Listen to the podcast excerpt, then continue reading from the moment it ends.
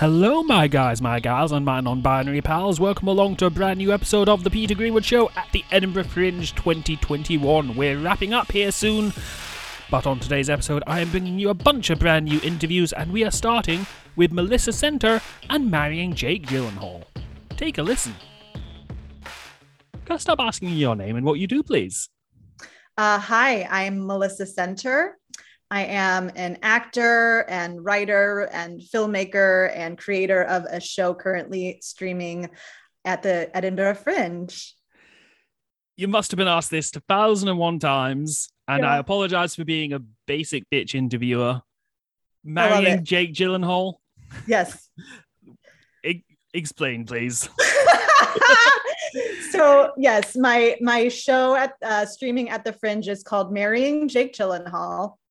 It is a solo play with original music based on my life, um, and it, it, it all starts because my uh, my Jewish mom, God bless her, uh, got some idea in her head that he's my soulmate, like legit. okay. and um, so this was a, few years back and she just started to send me articles about him you know most eligible jewish half jewish bachelor. You know he's wanting to settle down and have kids admires his sister maggie. Every week i would say i would get a piece of mail or an email or something related to jake and it just wouldn't stop. And and at first i was like all right mom like what is this? Right and stop what is then- this and stop? That sounds like two ways to do with mums. yeah yeah What is this and stop? um, but then as I was going about in my life, whether it was just like in personal or in work, I would have these weird one degree away of connection to him, like everywhere. So I would be in conversation and he would come up, or I was at a party and my my friend who was hosting knows Iris is my mom, knows like her, you know, quirk around Mr. Gyllenhaal and I would be, you know, giving her the update, and then another person, our mutual friend, was like, "Oh, he's dating my my best friend's boss," and he would just like come into my space again and again and again. I was, um, and this is a little like scenelet in the show. I was hired on an episode of Masters of Sex. It was a show on Showtime. Oh, yes, I, Um, yeah, I remember that show. yeah, and uh, I w- happened to be in the green room, and uh, you know was fortunate to be in a scene with Sarah Silverman and Annaleigh Ashford, and we they were so lovely, and we were just That's striking cool. conversation. Yeah, so cool. Um, and Annaleigh was talking about a show that she was starting rehearsals for in New York, and having lived in New York for eight years, I got really excited, and I was like, "Oh, what show are you working on?" And she's like, "Oh, Sunday in the Park with George, with Jake Gyllenhaal." so I was like, what? And so, it, you know, this just, I think the connective tissue of it in my brain made me think like there's something to this, right? Like whether I'm supposed to meet him at some point or I don't know. Mhm. This is, there's too much from the universe telling me that this is a thing Yeah. that it has to turn into something. And so I started, I just, I started to write about it. And um, kind of one thing led to another. And uh, it turned it like, I initially had had had written a rom-com version of this story in a writing class and set it aside so I could work on projects that were a bit more like producible at the at the time. And then a girlfriend of mine invited me to a writers group, and I didn't know what I was going to be working on. I had just come off of producing a couple projects, and I had been reflecting on like just my spirits and what I had been creating up until that point, and it, it was all kind of like kind of dark or sad or heavy from just you know some stuff I had been through, and and I just I thought it's time, and it just started to pour out of me, and in the form of a play, which I wasn't necessarily expecting, and then suddenly I was like hearing rap songs and like I'm like oh shit this is this, there's music in here. And it turned into this like solo whirlwind journey of um you know, this pursuit of this idea of Jake Gyllenhaal coupled with my experiences, you know, as a single woman in Los Angeles, trying to search for meaning and fulfillment and, you know, coming up against this, uh, this, this bizarre fantasy. That's uh, that's fascinating, and there's so much I want to know. I want to know more. Like, I want you to sit here and tell me the whole story, but we've only got so much time. Ah. So, how did you decide this is something I'm going to put together and submit to the Edinburgh Fringe? And was it always Yeah. going to be Jake Gyllenhaal, the name attached? Could it have been like John Malkovich or Tom Cruise or somebody like that? it had to be Jake Gyllenhaal. It had to be Jake Gyllenhaal because this was like in my ether and I like give full credit to my mom because she planted this like evil seed in my brain. um, but yeah, I so I, I what happened was I didn't know if this was going to be any good or anything, and that that first day I I I, I I wrote, um, you know, a few pages, read it out loud, and the my colleagues were like, um, "This is hilarious, and I want to see this play." And I'm like, "Oh, really? Okay." You know, it's, when you're creating something, you have no gauge. Yeah. You know, you're like, "This could be shit. I don't know."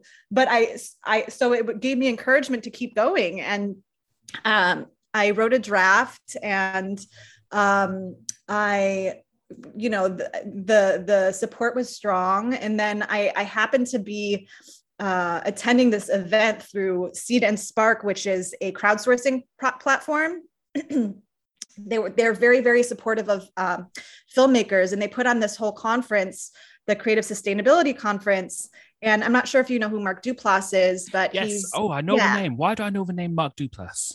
so he's pretty famous as an actor and indie filmmaker. He came up with his brother, um, Jay, uh, the Duplass brothers. They made the Puffy Chair, which is like a big Sundance hit, and they've been extremely successful, Mhm. both as creators and he, um, he's on the morning show, the, the show on Oh, Apple. Yes. Yeah, he- Yes. I mean, he he's very successful and you know uber supportive. Anyways, he the main event of this conference was three filmmakers were going to be able uh, were selected to pitch concepts to mark and he was going to help the filmmakers hatch their projects so you had to uh, submit something in advance and i i didn't know what to submit because film wise I, I wasn't really working on anything new i had a episodic script that i was like well um, i guess i'll just submit the log line for this knowing that uh, Mark is very vocal about his relationship with anxiety and depression, and there was a lot of through line there with this story. And so I thought maybe I could seek his advice. I don't know,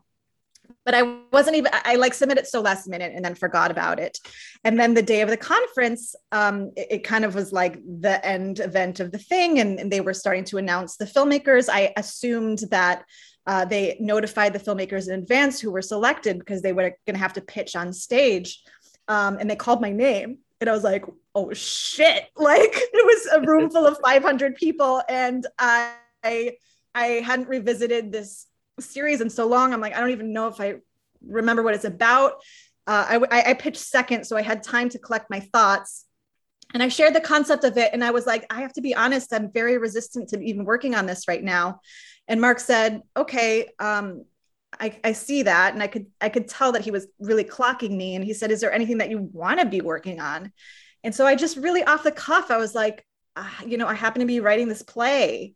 And then I went into the the the the concept. I'm like I said to the audience you know my mom has this obsession. I'm supposed to marry Jake Gyllenhaal. And the whole place cracks up and he's like tell me more.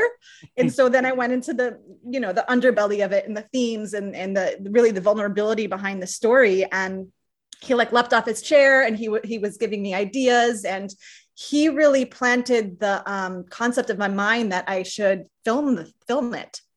And so um, we talked strategy on stage, and I said, you know, I feel like th- given this is a new work, it makes sense to plug into like a fringe festival. I also had found out that um, Jake was supposed to do a remount of Sunday in the Park with George on the West End that coincided with the Fringe last in 2020. So I'm like, right. this is perfect. So I, I thought I'll, I'll I'll submit my show to the Fringe. You know, Jake's show is playing. Maybe I can go see it. I have a I have a connection with Annaleigh. Maybe there's some way that he could see my show. Like I had this whole thing planned. Yeah. it was epic. I'm like, you got to go big or go home, right? And there was so much um, just positive support and excitement around the concept, around this uh, idea. Um, and so it just made complete sense to me. And then COVID happened. Yeah, 2020 made 2020 us all happened. go. 2020 so, went big and made us all go home. Yeah, exactly, exactly. They're like, I know you wanted to go big, fucking go home. Um, you're staying home. Yeah. So I had to really pivot. But thanks to Mark, I was like, I had this, you know, direction essentially of like, well, I, I knew I wanted to film this thing anyways. Can I do this safely? How do I do this? So the the crowd fund became um, okay, we're gonna we're gonna raise funds to not only film the show but live stream it to bring theater to an audience who was very hungry and isolated at the time. And then knowing that i'd have a you know kind of product at the end of it that i could do whatever pitch with or plug into something. And that was extremely successful. Um, and it was just like a dose of oxygen for myself and for the audience. We got a wonderful response to the show. And so I'm like, okay, this doesn't suck, right? Like I have something that I yeah. feel like is tapping into the psyche of a lot of people and should have a life. And so then when I uh, then the question was like how do I move forward from this? And when I found out that Fringe was accepting um, you know, submission digital, like they were programming digitally, I was like, this is the natural next step for the show. And it's kind of a full circle moment um, and it you know wasn't going to be necessarily realistic for me to bring it live in person. Still the covid situation was yeah. a question mark and coming internationally that's just you know there was too much uncertainty for me to be like i'm going to bring it in person. So yeah definitely. There was a lot to like consider. next, yeah this felt like what like a gift right? Like the next best thing.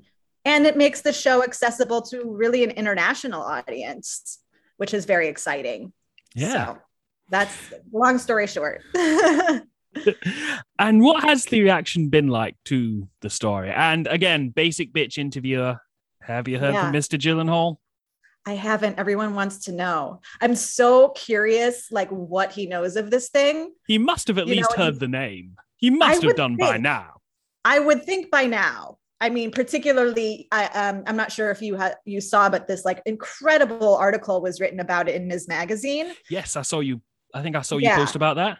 Yeah, which you know is like has such a wide reach. So I'm like, if anything, Maggie has to have seen it. Like, yeah. um, but I've not heard a peep. I'm not sure. I know he's a very private person, mm-hmm. and. Mm um, I'm I'm so curious, like at what point I'll either hear from him or people connected to his camp, and or like have a, an actual run in with him. Yeah. Whether here in New York, you know. I'm I uh, I'm trying to think of a way that I can orchestrate this to happen with this show. I want to send this interview and this podcast and this show as wide as we can, just so we can get to Jake the thing is, and it's so amazing. Like I feel there are a lot of um, uh, people like you who want this to happen, you know? And so I'm like, I have, you know, I have people kind of working in the ether to orchestrate some sort of like get him to watch it. I'll yeah. say, and I don't want to like have any spoilers or anything, but ultimately the show like is not about Jake. You yeah. know, it's like kind of this this pursuit of this idea of him, but it, it allows me to illuminate, I think, aspects of my journey and myself uh, in in a in a special way. Um, so yeah, I I don't know. I I'm, I'm very curious, like what he would think about it. That's something I kind of wanted to ask ask you about. Taking it away from the Jake of it all, is that yeah. you said you started writing it during what was kind of a a not good period for you, yeah. and I don't want to spoil it or anything, but what was it like putting that out into the world? This show is so deeply personal. Um, and in a way, it's funny because one of my uh, my like producing partner and one of my dearest friends she's like you're like the taylor swift of indie films because my content has tended to really um you know material materialize um, personal experiences, particularly like relational personal experiences. and uh, so I had I had come off uh, several years ago. I made a feature film called All I Want that was really uh, breaking down a the breakup of a ten year relationship that I had and kind of digging into that concept. I think I may have seen. Sorry, I'm waving around a, back scratcher. Sorry, I just grabbed something like, on the desk. fork? Hello, tiny hand. I think that does sound familiar. I feel like I may have seen that long ago. It, it's quite possible. I think it came so it's on like Prime and the streamers, Yeah. and um, it was released. I want to say like 2018, That does 2017, familiar. 2018. So it's my hair world. is more more short. I have Yeah. I have like a pixie cut in that movie. Um, but that was the first time that I was like uh, like really opening up my heart Yeah. to you know personal issues. Now that's an ensemble piece, so some of those threads are really like we woven into other characters' experiences, and it was a very it was very collaborative in that way. This one is like very uh you know kind of like takes it even further so sharing the sharing the story it, it, continues to be like kind of scary to me i think particularly when sharing with people who i know uh, or who know me or even like industry relationships who know me because i'm like you're going to learn so, much about my story that i'm like uh, you know it it contains parts that are like scary for me or, or really like vulnerable or um you know the like nooks and crannies that you don't necessarily want people to see all the time but i Yeah. also feel that that's our responsibility as artists to you know reveal those things in a in a specific container right? In a safe container. Um i'll i'll add you know in this particular show there is a there is a blurry line between fantasy and reality and what occurred and what has been imagined in my mind. So the audience doesn't necessarily know you know what is what actually happened and what is um what is fabricated Yeah. which i think then helps i mean my personal cause right because a Yeah. lot of people were like did that actually happen and i'm like you'll never know I'd like to ask a little bit about the show. When you imagined it, when you first imagined it and started putting it together, and you said it was a play, yeah how did that change from being a live thing in front of an audience to being a, a recorded piece with assumably no audience? Or was it recorded in front of an audience? it was so it was recorded in in front of a digital audience i had no audience in the in the actual space but i knew that they were watching me um it was filmed inside a theater uh the pico in los angeles with a full set I've heard of the Pico. yeah I know it, but I can't think why. it's a wonderful space actually and um, micah who's the um, oversees it is like the best and just gave me the biggest gift in, in saying that you could come in and use it.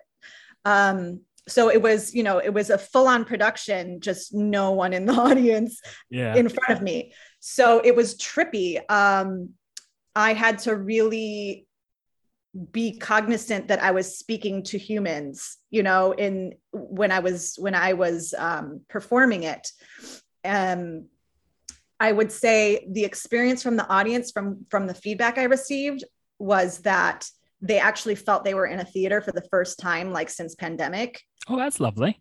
so it was so lovely to hear i was like okay i did my job right Yeah. I think because I understood that I, I needed to speak to humans and not just to this like empty digital nothing space probably helped with that feeling of connectivity. Um, but for me, you know, there there was a character missing because I don't have that in the moment feedback. I don't have that like um yeah, I mean that's it, right? Like I don't have the laughs necessarily. I don't have the like energy coming back at me to work off of. So yeah.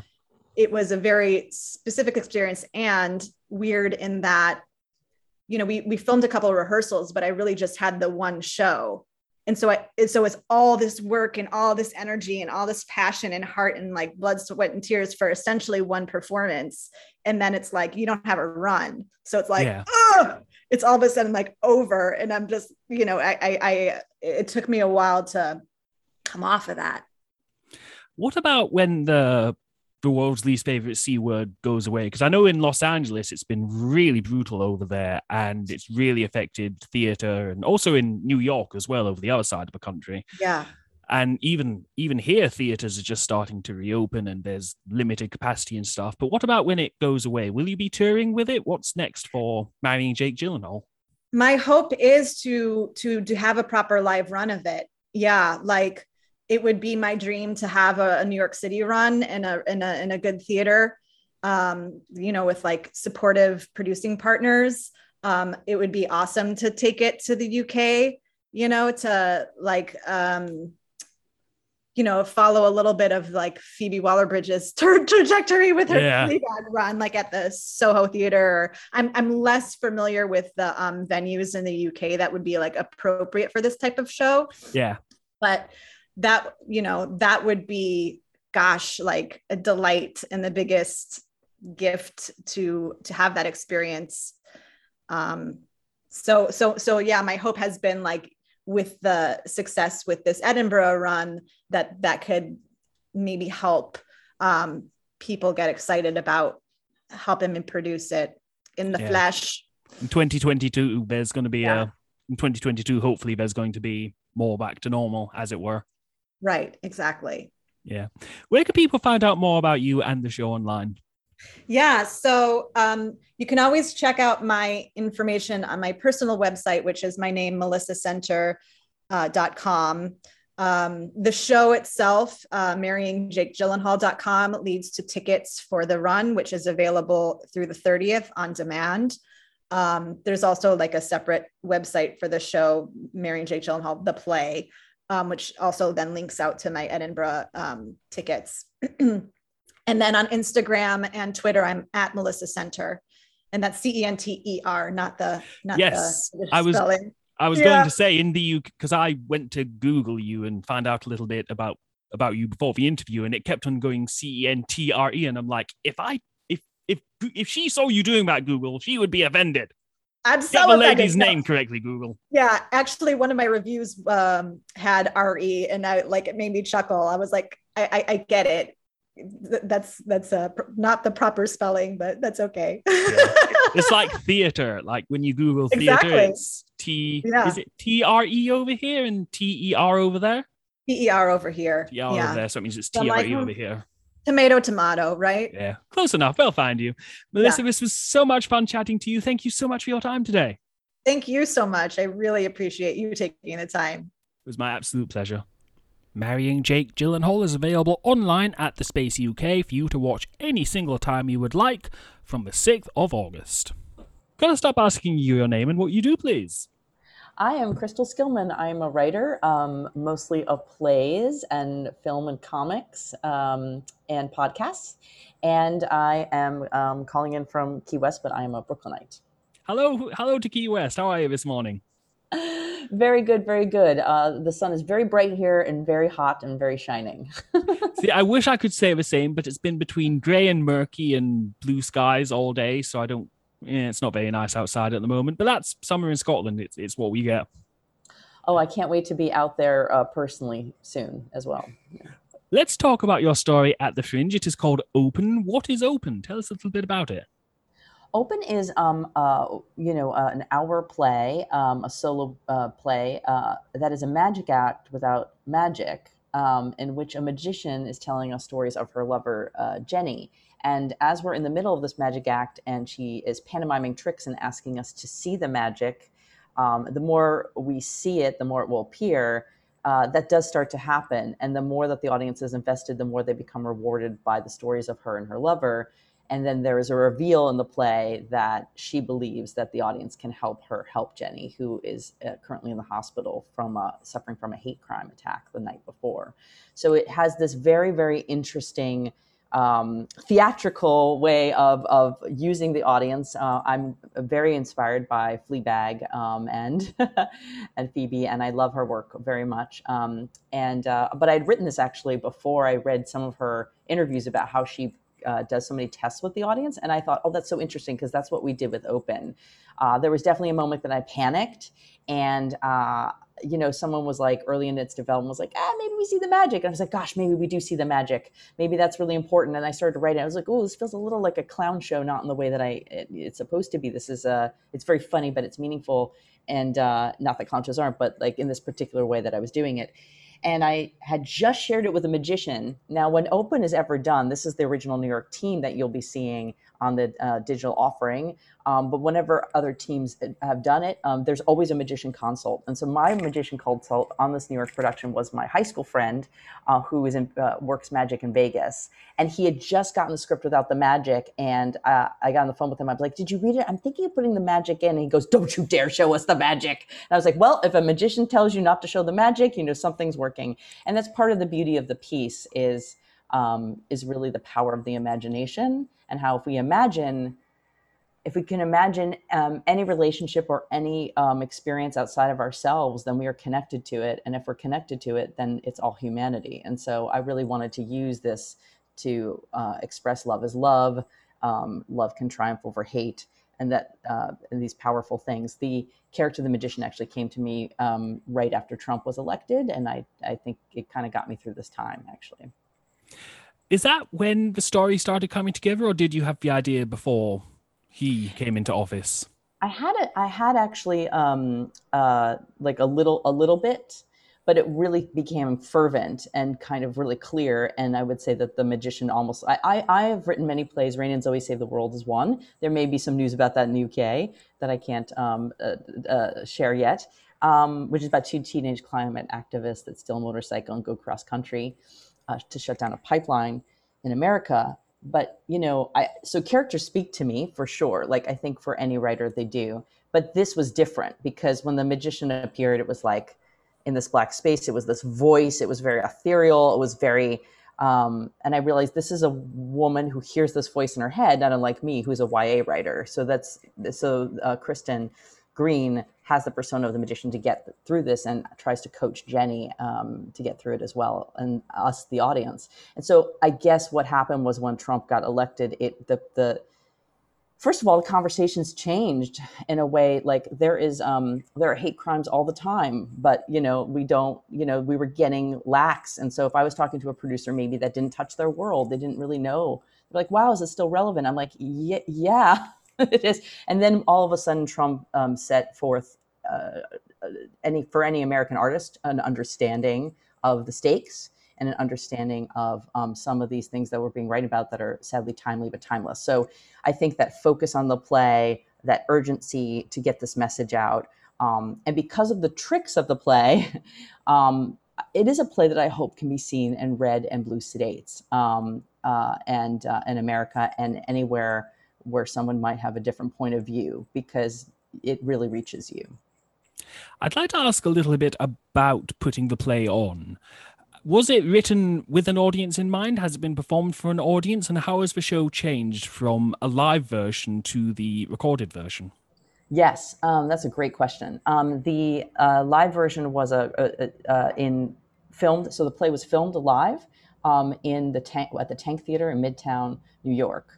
Um, it's a really cool old black box. We, we picked it specifically for its look originally. It almost has like an old LA theater look. It's got a, a slope down, and and you'll see it in the in the digital offering. It, it I am uh, my career is kind of uh, as a playwright. Um, I'm actually reaching more people, I think, through my podcasts until now with these digital offerings. Um, I write uh, King Kirby. Um, which is on Broadway Podcast Network and uh, a podcast based on this. But to come back to this, um, uh, I have only been performed in a showcase code my whole life. So that means that I only get 16 performances. And then there becomes that moment where, like, are we going to extend? Are we going to do something? This was such a powerful show. We got in this rave in the times, um, you know, which is, you know, relative. Is that real? But in this case, I believe the show has great magic. We're getting this great response. It was really touching people.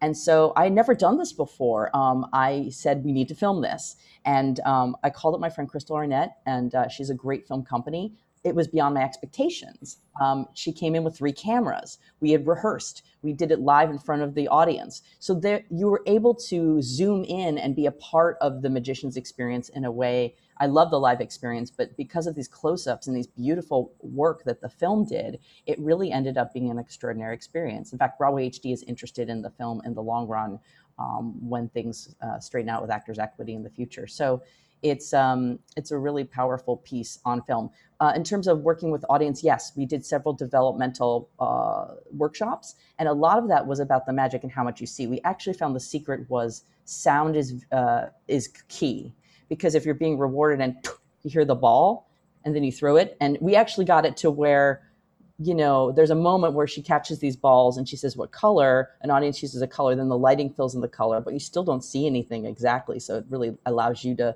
to participate with your imagination. And then she says, You, and Megan won't throw that ball until your your hand's up. And when your hand's up, and she, she'll wait, you know, and then she'll throw it. Person knows because they put their hand up to catch it, and they get a sound. So all of that was meticulously worked out. So the audience really, there's actually a moment too where someone has to hold a cage uh, with a bird in it, and she keeps checking in on them. And then when we hear the sound effect of the opening door, I mean, the audience member, you should see their face because they're like, whoa, you know. Hmm. um, and in the case we caught it on this one too, the audience member, she's like, did you crush it? Oh my gosh, did you crush the bird? And she's like, no. Like the audience member is like so protective of this imaginary thing that is no longer imaginary because she's holding it. That's the fantastic thing about theatre and live theatre, and it becomes theatre of the mind, even though you're watching literal theatre in front of you. Was it difficult over the last year and a half not really having live audiences? Really, really hard. And I was quite um, lucky in that um, because of my work in comic books, I've written for Marvel and Adventure Time, because of the uh, the film stuff I had already kind of started uh, and the TV show I was working on, um, I was able to throw myself into those works. It was a little easier for writers because writers could still create and see the show. Um, with my musicals, I'm on a few musicals as a book writer. Honestly, we were very sad, but we kind of didn't notice. because musicals take a long time. like, all right, another couple years, here we go. Let's just keep developing. like, so you know, every almost every medium I was in had a different response. But um, and I actually had to stay away from writing plays for a little bit because it made me way too sad. The first, I had a 29 hour reading that we shared live on Zoom, and it was really great. And I was not prepared though, Peter, for the experience of bye. And then yeah and I just started crying because I've never, I'm used to getting up from my seat. I'm used to passing people in the lobby and them grabbing my arm. Even if it's weird, even if they didn't like the show, I made me miss things that even if someone didn't like the show, oh, I want to avoid, avoid her. Or you, you, you felt like that. And later on they call you, it, was, it wasn't weird. I just had to go meet my boyfriend or something. You know, you're like, oh, okay. Um, uh, I missed it, Peter. I miss it, and I still miss it very, very much. Um, I think one of the futures we're seeing is what Edinburgh is doing, and I hear this happening in Minneapolis. Camden, I think, is doing it too, where it's a hybrid of um, online and socially distant, or keeping into account um, doing theater in this time live. Yeah, it's been so interesting. I've been to a few shows up in Edinburgh, and. Oh, cool the shows seem, and I don't mean this in any derogatory way at all, but they seem smaller, but there's massive demand for them. Like so many shows are selling out, uh, but the rooms aren't at full capacity. Like there's seats of four, then a massive space, then another bank of four, and so on. And then some shows are performing outside. It's really different this year, but the important thing to remember is that at least there is a fringe this year. At least it is happening, which is incredible it's really incredible. And I think this kind of, you know, one of the first things I wrote on my wall when the pandemic happened is I said, the future is in the hand of writers. Yeah. And I just think also too, because, you know, we know how precious we are. We know we have to protect our journalists. We know that they're at risk around the world. We know there's a lot of things happening internationally and a lot of problems in America um, mm, that are yes. just, just, just, you know, consistent. And um, uh, so what is the truth? How do we get out the truth? And sometimes in most cases a story can be um, just as true. And so these these works we're doing are so important. And I'm very excited for Broadway coming back, and they're being incredibly conscientious, which was wonderful. But an audience may not be ready exactly yet to sit right next to someone. You know, you need this interim time where the socially distant component, I think, in the actual physical audience is really helpful and healing to the audience itself. So I think it's a really good, like you said, I think it's a really good step um, and uh, a very responsible one too. I would agree with that. I think it's absolutely right because I've had double my double shots. I'm fully vaccinated and Me too. fantastic. And there everyone's wearing masks and we're all distance as we can. But even then I was still a bit like, ooh, there are humans here. Can you get away from me. So it is kind of nerve wracking a little bit, but the desire to want to see things and the desire to want to be out there again is very human, I think. And that's what I think has been a big part of this fringe is people just wanting it to feel like it was before.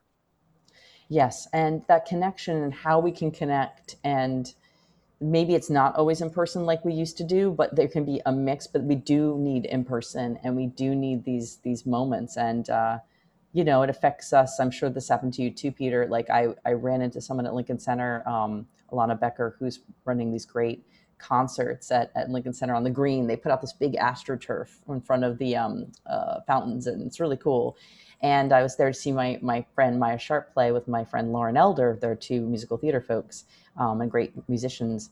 Um, and she had not seen me physically, and she just started weeping. You know, like because it it's just a every time you're seeing someone come out of the Zoom and into yeah. your life, you know, it's a really emotional experience, and um, this is such a tough time. And I'm, you know, it's it's you know, it's not the easiest road yet ahead, but I would say that um, it's giving us some kind of introspection that is quite powerful yeah, and definitely something to look forward to, look into the future to when things will be as they were before. Yes, and as you said already, the demand for theater is so high and appreciated, you know, and and uh, I would say in the UK, you know, um, uh, theater always has been much more than America. You know, I didn't even realize that as an American when I started out. I used to be like, "Could you come see my show? Oh, you know, and I'll buy you a beer. You know what? You don't even have to get the ticket. You know, oh, I'll I'll take you there." Like I was always apologizing for theater because I just, you know, it's I'm just not as used to. Uh, the arts are part of my life, but it's not something. It's not. I can't guarantee if I run into someone on the street that it's a part of their lives. And yeah. I I do think it's important in this country to to really um, keep keep stepping that up. And uh, but uh, you know, even so, for us here, I, I think it, it's really interesting to see American audiences talk about this and missing it. And um, you know, maybe they're the same people that loved it. Maybe we'll get some new people, but I'm, I'm hopeful that as an art form, this is really seen internationally in a new way, in a new light. Um, and I'm sure there's a different relationship to it for every country and every every audience. Um, it's ritual, you know. I think maybe yeah. people are are realizing that with the loss of ritual and the loss of connection, it's life is just not as rich. Yeah, it's just so again going back to saying it's human. It's human to want to sit and be told stories and listen to each other talk. That's in our DNA. Absolutely. Absolutely. Yeah. We've gone completely off topic from your show, by the way. I apologize profusely for that. I want to ask a little bit about the show after the fringe. What's next for it? Well, I have some good news. Um, the uh, part of uh, our excitement with this is that we wanted to show it to a new audience. We wanted to get some UK reviews. We wanted to, to begin that relationship. And um, Je- the director, Jessi D. Hill, uh, Megan Hill, the actor, who's incredible in this piece, and myself are, are very close. And we, you know, we developed it for around between three and five years. So, you know, this was a play that I was not really on my own with for a long period of time. We kind of formed and and we're workshopping it for, for a long time to get what you see today. So now we're thinking about um, the the excitement from this. Um, basically, there's some interest from regional theaters, so we're going to go out with a package for this actual um, production. So we're hoping that you'll see um, the piece. We, um, also UK, you know. So we're hoping to bring this back live, this particular version, for to as many theaters as we can. And uh, and Jessi, Megan, and I are committed to that. Um, and in the meanwhile, the production is uh, the play can be read. It's with Dramatists Play Service, and um, the what was I going to say? Uh, there's actually a production opening in Tampa. Um, okay. In the in the fall, yeah. That's very exciting. It's it's going everywhere. It is. It's already been in many. Um, there are different versions that have been in Minneapolis, New Mexico, um, a few other places. Oh, Louisiana. Um, so it's been really, uh, really interesting. Um, it's also been interesting when there are digital offerings, what choices people made with that. Some were zoomed live. One was in a bedroom, in which case the only other person with her was a stage manager. That was party uh, Parody Claws um, production in Louisiana. Their production was um, the magician was on the stage. There was an audience, but they do reveal at some point that that there's no one in that audience. Interesting. So that, was that was startling yeah. as well. yeah, I can imagine. Where can people find out more about you and the show online? Yes, um, I'm Crystal Skillman everywhere on every media. Um, and then you can um, go to my website, crystalskillman.com, and um, you just click on creations and it'll lead you to, to open. We have our own page. So that would be crystalskillman backslash open uh, uh, .com. And uh, yes, and in terms of following this particular piece, uh, we have our own socials at at Open the Play um, on Instagram and at Open the Play as well on Twitter. Although there's a little open uh, little what's the underscore? Is it an underscore? Like like Yep. the word open then under yeah open underscore? underscore the play at Twitter. But um, very findable. Um, please come follow us and, and join the journey. Um, and we're just we're really honored, and we have been loving um, all the uh, offerings in the fringe. Um, uh, this happened because my friend Talal Talalik, um, with his um, his piece, uh, the Revolution um, of Evelyn, um, which is happening right now. He's going till the end, um, and um, Melissa's play um, about marrying um, Jake Gyllenhaal, yes. which is great. They both um, had jumped in and uh, and said, "Let's do this. Can can you do this?" And it took me. I was like the the running behind them a little bit, trying to figure it all out. But um, I jumped in as well. So it's really been uh, friends got me into this. Uh, Americans have had fun um, all connecting each other, like Jessica Sherr's show, the Bette Davis show. Um, so it's been pretty neat. But then we've gotten to know all these other shows and all these other companies. I didn't even realize also the Camden Fringe is going on at the same time. So it feels um, super connective. Um, Yeah. And I can't wait to get over there. I will be overseas much more next year, and I can't wait. I hope so as well. Thank you so much for your time today. It was really great to speak to you. You too, Peter. Thank you so much. You can watch Open on demand anytime you would like via the Fringe Player from the 16th of August. Can I stop asking your name and what you do, please? So my name is Mabel Thomas. I'm an actor and a writer, and I've got a show at the Fringe this year. How are you today, Mabel? Are you well? I'm doing well, thanks. Yeah. Let's talk a little bit about the show. It is called Sugar. Tell us about it. What is what is Sugar? So basically, it's like a coming of age story that explores what it's like to grow up as an ambitious female in the world right now. Um, I think it's interesting because, like, I feel like men get a lot of movies, like, for, for example, Wolf of Wall Street, and like other movies where the character is kind of an anti hero, not super, I don't know, sympathetic. Um, and people don't really question why the those people do what they do because obviously they just do it like to get power to get money. But as soon as a woman does something like that i think a lot more questions arise.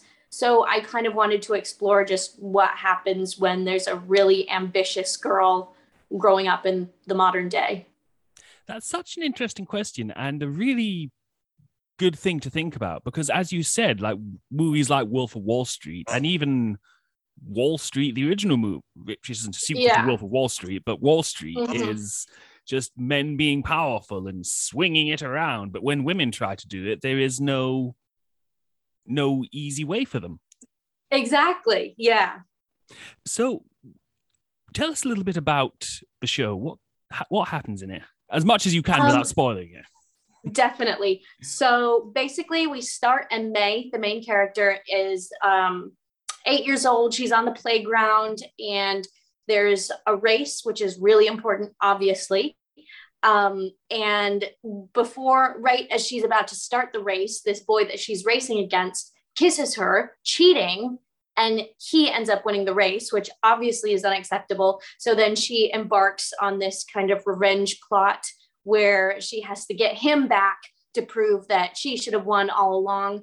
Um, and then we kind of see that scenario repeated in different ways with different outcomes throughout the show.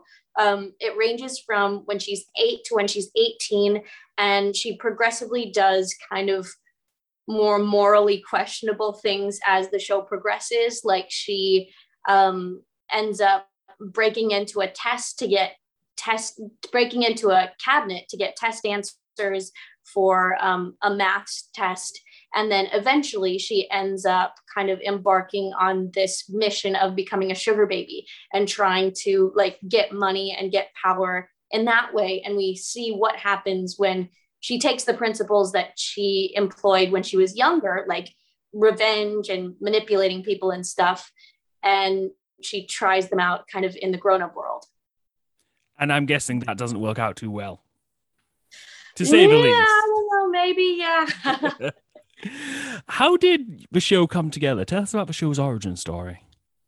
Um, well, basically, so I just graduated from drama school in June. And as an American living in the UK, I really wanted to kickstart my career here. But I wasn't able to get acting work because of the visa I was on. There was a whole situation. Um, and everyone always says, like, create your own work, do your own stuff. So I started writing the show a, a couple months ago. Um, and I contacted a dramaturg from London, Aisha Josiah, um, and she helped me really get the story into order and talked me through what the fringe was all about, kind of. And then, yeah, I just, I wrote it. And then I was really worried about COVID because obviously the government regulations about social distancing and stuff were still really tentative close to the fringe. So I decided to do it online. So obviously I went to a school that also had a filmmaker course. So a few of my best friends are filmmakers. So we kind of, I collaborated with them and then I created the final product. How did the show change from being what would be a, a piece in front of people to being a recorded product? What was that process like? Well, so I did, I wrote it with the intention of performing it live. Um, the biggest I mean, the change I was most sad about was I had to cut a lot of the fun musical transitions with like top hits from like the early 2000s, which were total that, bots. That would have been fun. The, yeah, the licensing for like performing music online is kind of really difficult to do and like more expensive than using it in theater shows. And also, like, you don't really need transition music when you can just do that with a an edit or a cut. Yeah. Um, but like the show was written as an extended monologue so there weren't too many drastic changes i had to make to like the actual writing and stuff because it's the words that take the audience on a journey as opposed to like taking them to actual locations on a film set. If you could have done it live i assume you would have had breaks for like audience laughter and audience reactions what was it like losing them? Was it painful to be like, oh no, there's not going to be an audience? Yeah, it was because uh, the best thing is just when you can get a laugh out of people and when you kind of you get the you get so much energy from a live audience and stuff and you really don't have that when you're filming because even the crew like they're not there to watch you they're there to do yeah. their jobs to hold the boom to record your sound and they're listening to the sound, not like how you're performing it. So I was really bummed that I lost out on that cool, like the audience reactions and stuff. Um, but I'm hoping to be able to perform it live at some point. So hopefully I'll get I'll get that sometime. 2022 fringe, hopefully. Exactly. Yeah. what was the process of finding out about the fringe and what made you want to enter it this year?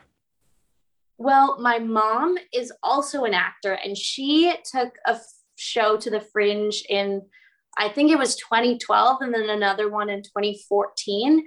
So I kind of I I visited her during the Fringe, and I knew a bit about it. And then I went to school here in Glasgow, so obviously, like it's a giant deal in Scotland. So just hearing about it, um, and then just being inspired by um, different fringe pieces that kind of have launched careers, like obviously Fleabag, um, Good Girl by Naomi Sheldon um, were a few like standout one woman shows that I thought I could try to kind of emulate, but put my spin on. Um, yeah, and I just thought it would be a great jumping off point to start my career because obviously I'm not super established right now and anyone can participate. So that's really cool. And what's been the best thing about putting the show together? What have you, I don't want to say what have you learned because that sounds patronizing, but what have you discovered about yourself as a performer and a writer? Um, I I coming into this, I thought I was going to do it all by myself. I was like, I can easily just write it, get film it, maybe use a tripod, whatever. But it does make me realize just how many people participate in like putting these things together. And I've gotten to work with some incredible people. So I think just meeting other people, collaborating, even though it's a one woman show, like collaborating with the filmmakers, um, the the dramaturg, everyone, getting feedback from my friends and stuff, just like getting to work with other people because obviously during the pandemic that was really hard. So getting to connect with other people was probably my favorite experience and the piece that I learned the most from. And now it is recorded. You can take it anywhere, put it anywhere. What are the plans for after the fringe? Do you have any yet? Um, I right now I'm just submitting to like a bunch of venues, seeing if anyone's interested in having me um, put it on, and then yeah, if if anyone's interested, obviously it'll be like funding and marketing and whatnot. I don't know. I've this is the first show I've done, so I've never done a show at like a proper theater. Um, but yeah, so it's really handy to just have a copy to send out and be like, hey, this is the recorded show. Obviously, it would be live, but something like this. Are you interested? So that's what I'm up to at the moment. I want to ask a little bit, and maybe this is going back a little bit in the conversation. Have you encountered what the play is about? Like, as we said, men come in and swing it around and they're they let go with it, but women are always questioned. Have you encountered that putting the show together? Um, not really. I think I've I'm surrounded with some really great supportive people. I haven't really had to deal with that in the creation of the show because like I got to pick everyone I collaborated with. So obviously I'm not going to pick someone who's who's going to be acting like that. Um, yeah. In in real life, yeah, I think every woman has experienced stuff like that. Um, but no, with the actual production of the show, I've been very very lucky. That is very cool to hear. And it's kind of a again a bit of a spoiler question, but do you have a favorite segment of the show? Something that you really look forward to putting on when it when it was being filmed? Uh, I mean, I I do like every segment of the show. So it's divided into six scenes, and I like every scene for a different reason. Um, the first scene is really fun because like being eight is so fun because you have no worries when you're eight, except for like, yeah, who's beating you at races on the playground and stuff. So the energy in that is always really fun. Um, and I love being able to go from that and really leaning into like the humor and the fun stuff to the less fun stuff at the end. It's a it's a fun acting exercise. Um, so I also like the final scene for that reason. Yeah. Where can people find out more about you and about the show online? So I have a Twitter page, an Instagram page and a Facebook page, and they're all under Sugar Fringe 2021. And then on Twitter, I think it's sugar.fringe 2021. And then obviously the Fringe box office site has links to all of those pages. Thank you so much for your time today. It was really great to speak to you. Thank you so much, Peter. This was great. Sugar is available to watch online at the Space UK on demand from the 6th of August for you to watch anytime you'd like.